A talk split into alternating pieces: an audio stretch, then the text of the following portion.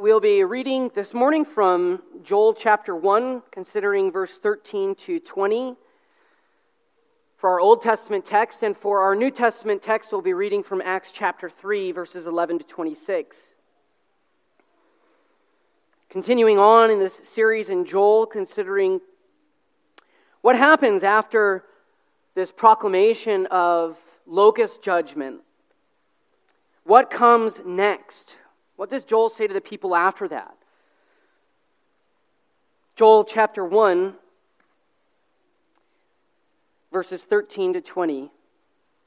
This is the holy, inspired word of God. Let us listen with reverence and with awe.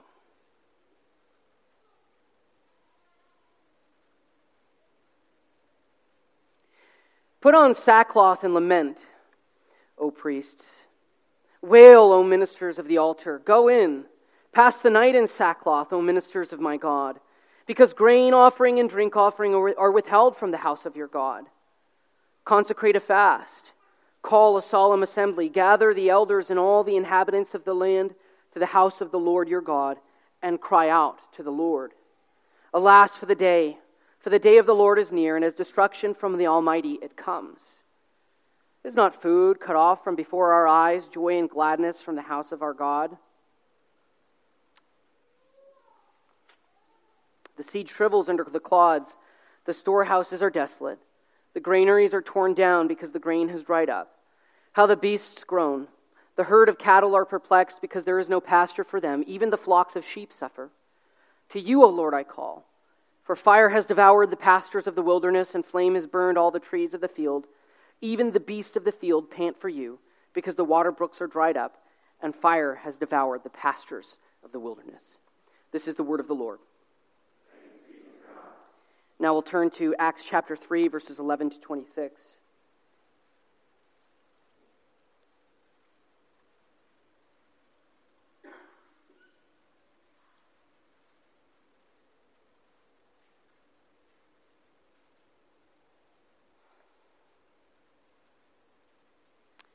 Acts chapter 3, verses 11 to 26. While he clung to Peter and John, all the people, utterly astounded, ran together to them in the portico called Solomon's. And when Peter saw it, he addressed the people Men of Israel, why do you wonder at this, or why do you stare at us as though by our own power or piety we have made him walk? The God of Abraham, the God of Isaac, and the God of Jacob, the God of our fathers, glorified his servant Jesus, whom you delivered and denied in the presence of Pilate when he had decided to release him. But you denied the holy, righteous, holy and righteous one and asked for a murderer to be granted to you. And you killed the author of life, whom God raised from the dead. To this we are witnesses. And his name, by faith in his name, has made this man strong, whom you see and know. And the faith that is through Jesus has given the man this perfect health in the presence of you all.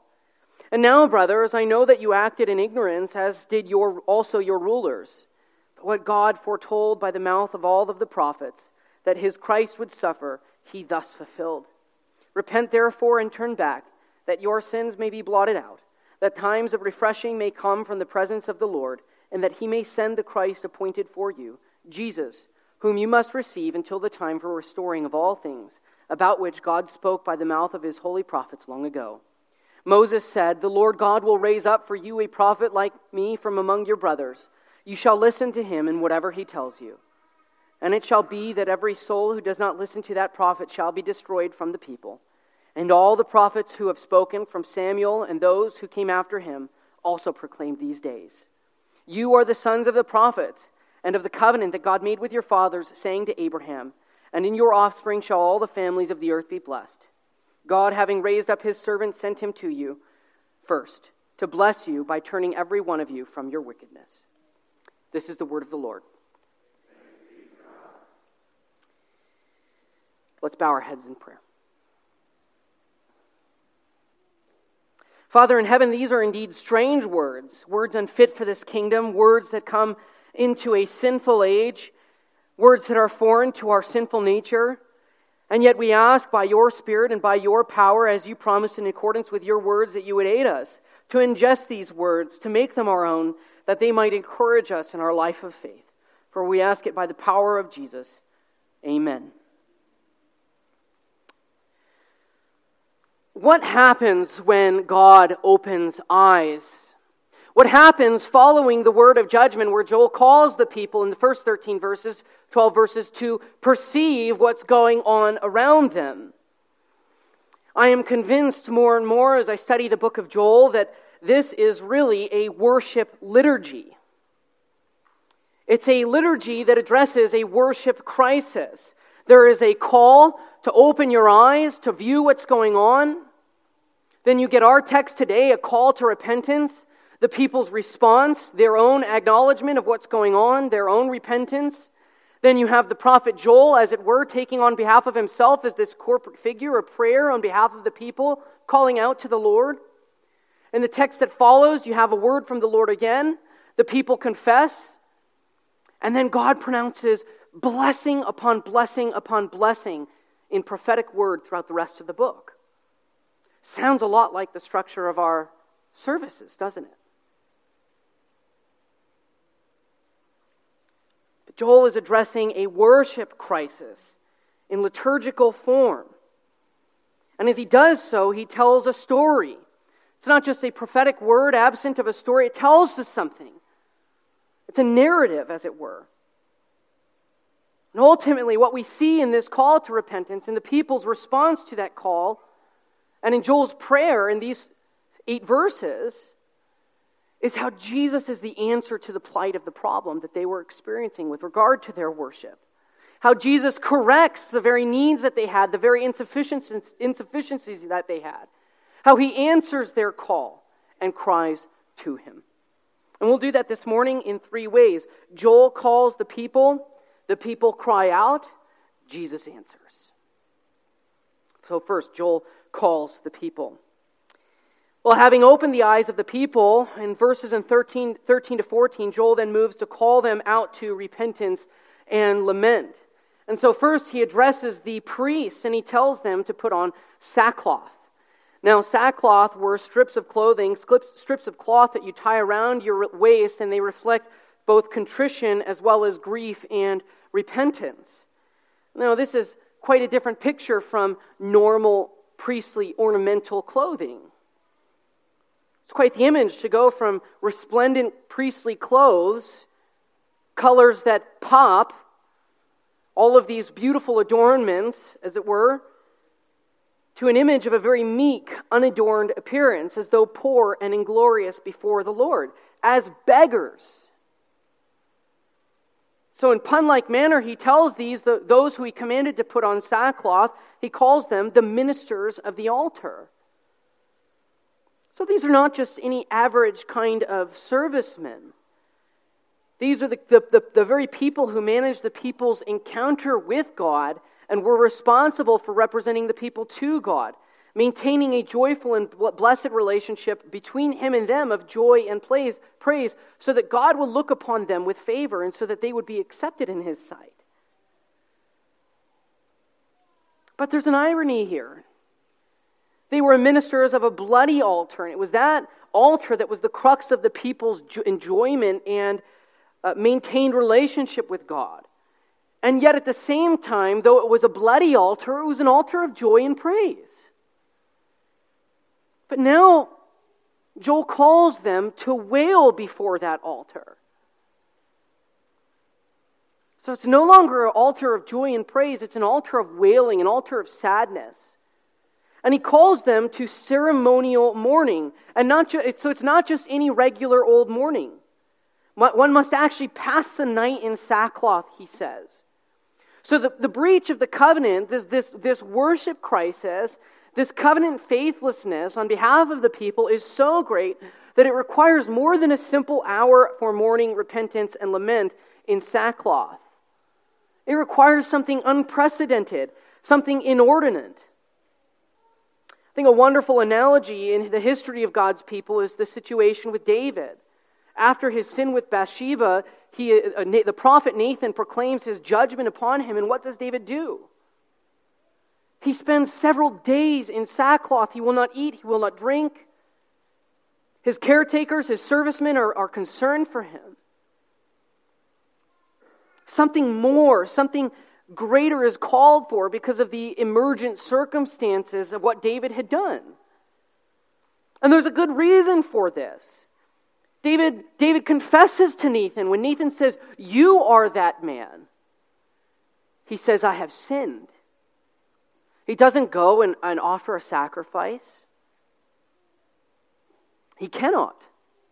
There's no provision for his sin in the, in the tabernacle system, for he has committed a sin with a high hand. The only thing that he can do is petition God's mercy and lament in sackcloth with a contrite heart. And this is why Joel calls for such extreme mourning. The grain and the drink offering are withheld from the house of their God. They are not pleasing in his sight. They can't do anything to remedy this issue.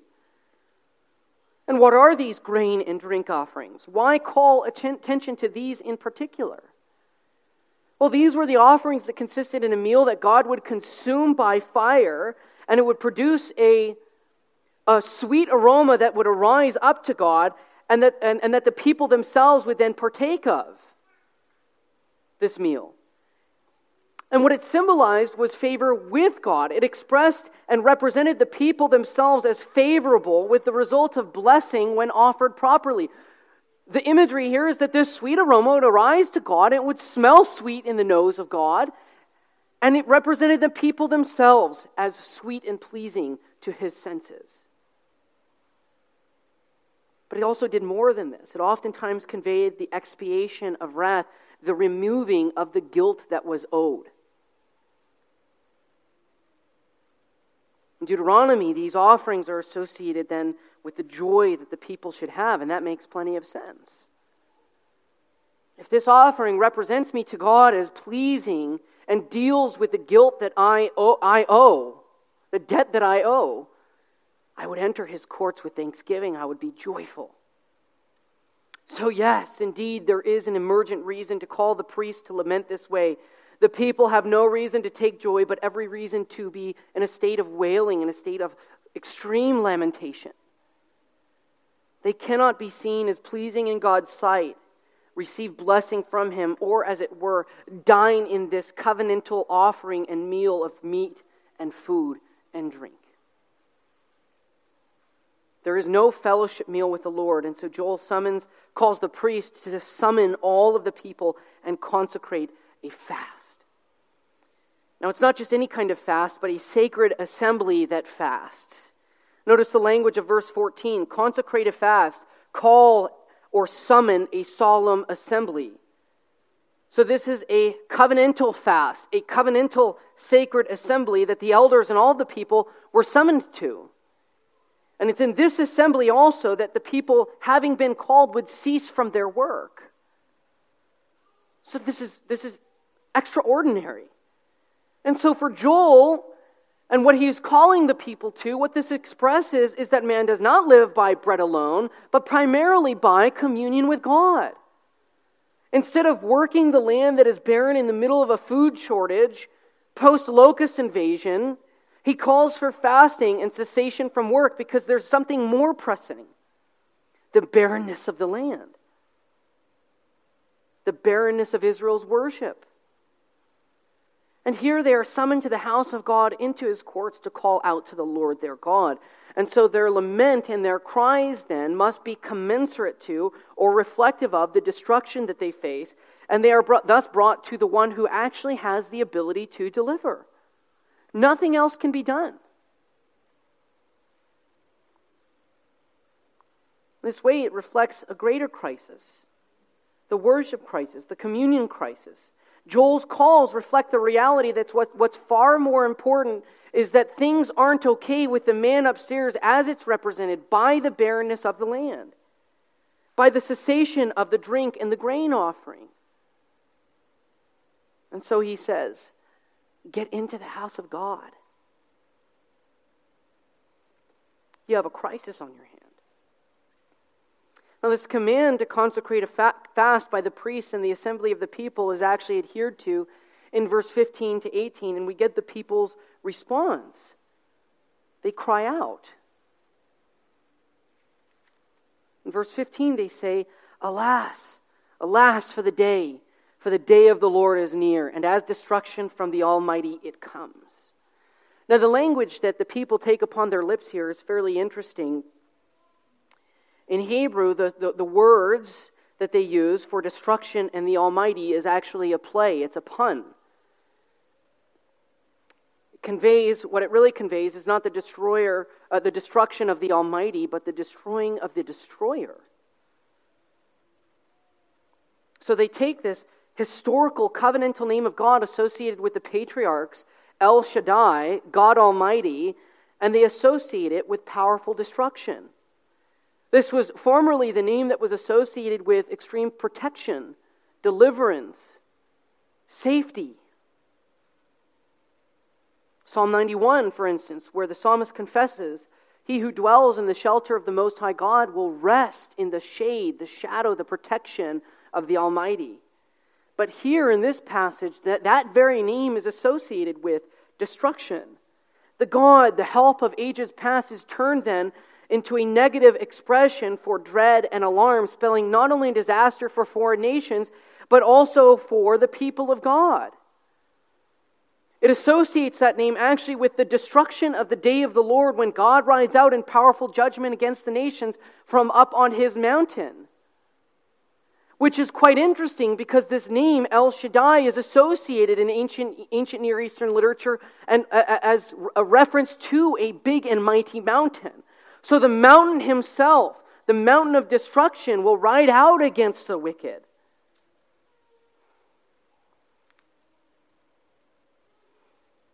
And they indicate that this will happen on that day. And that day is coming. It's near, and they document in these verses how it's arriving in like form against them. Those who know this ancient name of God Almighty, El Shaddai.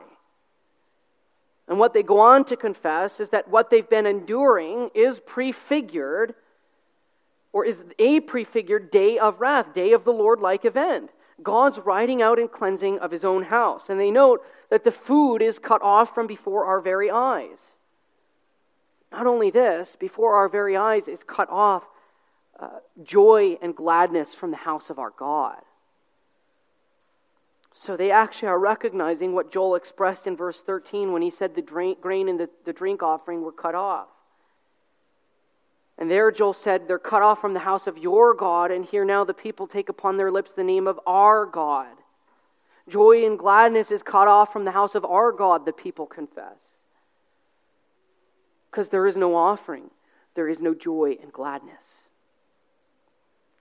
And notice in verse 16, the stress is placed on the second clause here.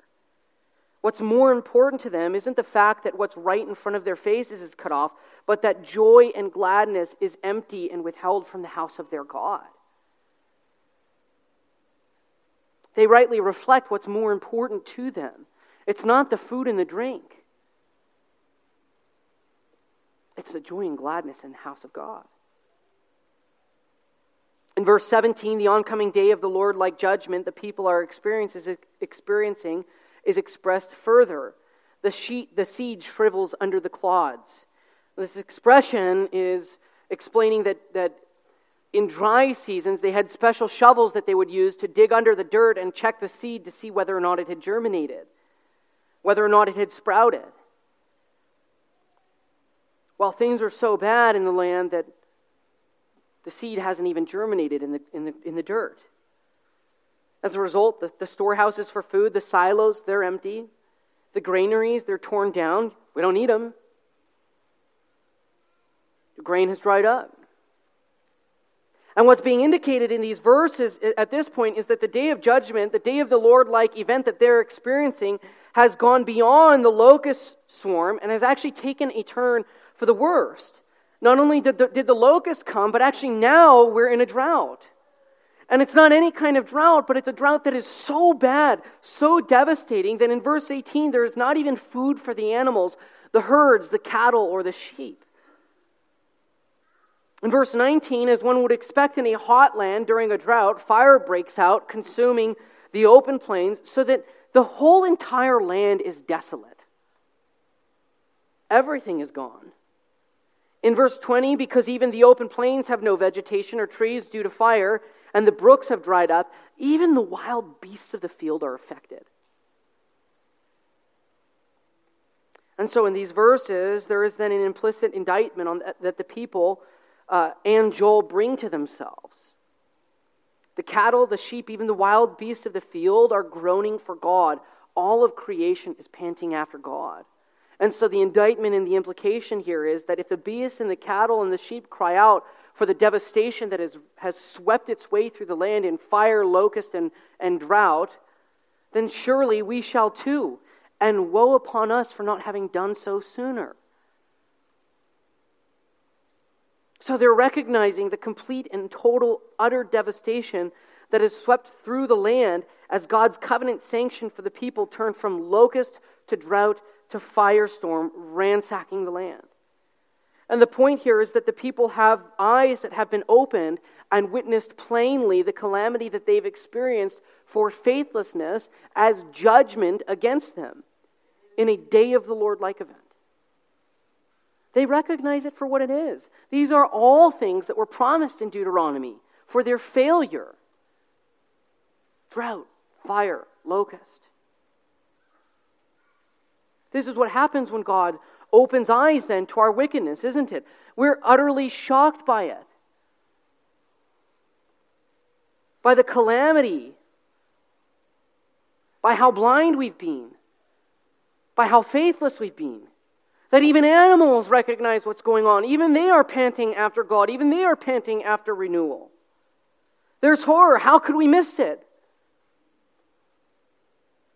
So, what happens? What do we do? What happens when God opens our eyes in this way? The people cry out. And they cry out because no offering is left to be made that can atone for these transgressions. Nothing left can be done like David after Nathan reveals to him his sin. Can only do one thing I have sinned. Have mercy on me, O God, according to your steadfast love. Blot out my transgressions. This is what Joel, exercising his role as a corporate figure, is doing then, in a similar way to David, he calls out on behalf of the people To you, O Lord, I call. Nothing left is to be offered. It's all that can be done. When we look around us, there is no recourse to anyone else. To you, O Lord, we call, and upon you alone we depend. Nothing else can remedy the barrenness that has swept through the land. An apt picture for how destitute we are of any, any reception of grace. Nothing we can do, nothing to thy cross we can bring. And we see the purpose of all of this calamity. The Lord brought calamity upon them to draw them back to himself. And this, of course, was reflected in the covenant ordeal in Deuteronomy 28 to 32. God promised that their failure would be corrected by his judgment so that they would be brought back to himself. So, the whole point of everything that they've endured was to open their eyes and lead them to repentance. That's why God brought judgment upon his people in the Old Covenant. That's made expressly clear in, this, in the way that Joel moves immediately from description of judgment to a call to repentance. The people themselves then recognize this by acknowledging that the day of the Lord was drawing nigh upon them. And it's interesting then to me that the fix, this is marvelous. The fix for an unfit, wicked people who have dishonored God, who are unpleasing in His sight, is to go to the very house of God who at present they are not pleasing to. Is that not demonstrative of the grace of God for his people? Of his patience? That instead of cutting them off in ultimate day of the Lord judgment, he sends previews of it to draw them to his very own house.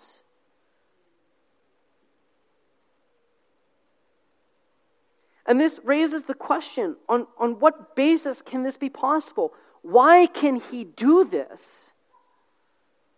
If his people are faithless, why can he dispense judgment, technically speaking, judgment grace, to call the people back to himself? Because their faithlessness and their failures to the terms of the covenant were always intended to point to another, a greater prophet, a greater, greater prophet who would come, this Jesus whom you crucified. Because the judgment they endured was always intended to be a picture of the way that Christ would be cut off for them. They can be forgiven and welcomed back to the house of the Lord, then, not on the basis of the Mosaic covenant, which had no provision for the sins with a high hand that they had committed hitherto.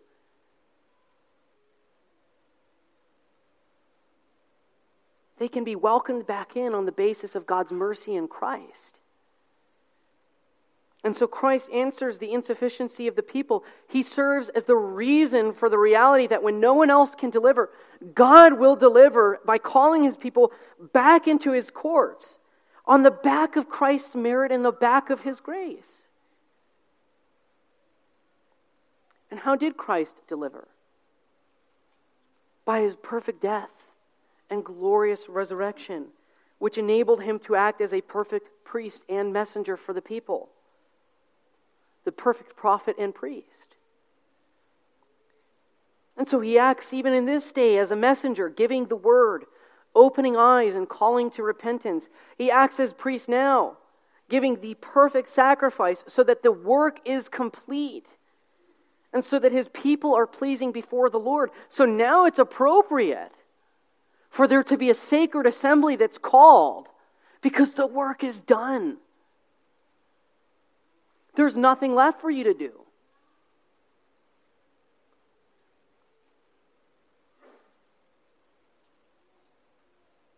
So, the result of all of this is that there will never be for the people of God a true day of the Lord like event where they're judged among the wicked. Not even a prefigured day of the Lord like event that the people of, Israel, the people of Judah suffered. The new covenant is, of course, better. We don't experience judgments like these for the failures to the Mosaic law. In fact, quite the opposite. We have every spirit blessing now because of and in, uh, because of the work of Christ, in spite of our own sinfulness and our own detestable nature. So we don't receive the curses of the covenant to call us back to repentance. We receive something else instead the gentle, tender, loving care of our Father.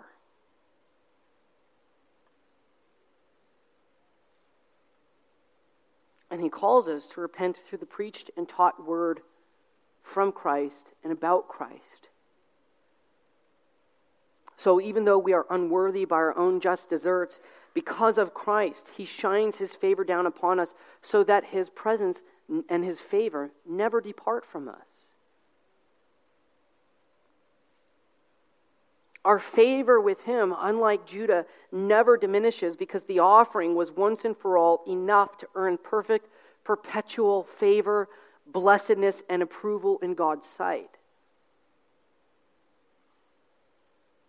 So, guess what? The joy and the gladness that ceased for them because the offering was cut off, and that as such called for fasting and lamentation from the people Doesn't happen for us. What does happen instead? Christ our, Christ, our perfect priest, consecrates a feast. He consecrates a special assembly, not with a fast, but with a feast of bread and wine. And the reality is that sometimes we do veer and we do require something more than a normal preached word and the reading of the law to call us to repentance. Because we are wayward. So instead of bringing harsh judgments and day of the Lord like events, do you know what he brings? The gentle, tender, loving, careful hands of the shepherds of his flock to discipline wayward sheep. It's not unloving discipline. It's not something that we have to tremble before and cower before and fear because there's nothing to eat, because there's a drought, firestorms, and locust swarms.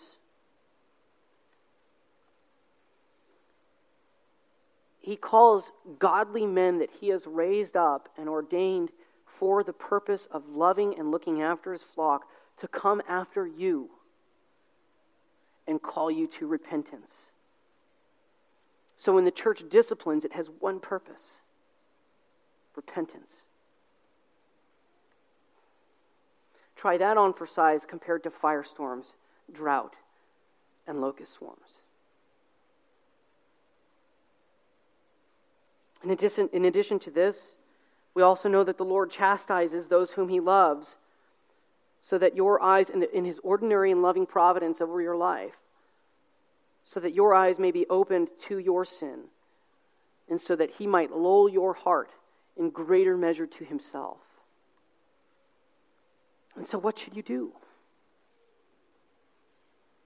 How blind I've been. Confess, acknowledge, cry out for mercy, knowing that the perfect sacrifice has been given and you are pleasing in his sight.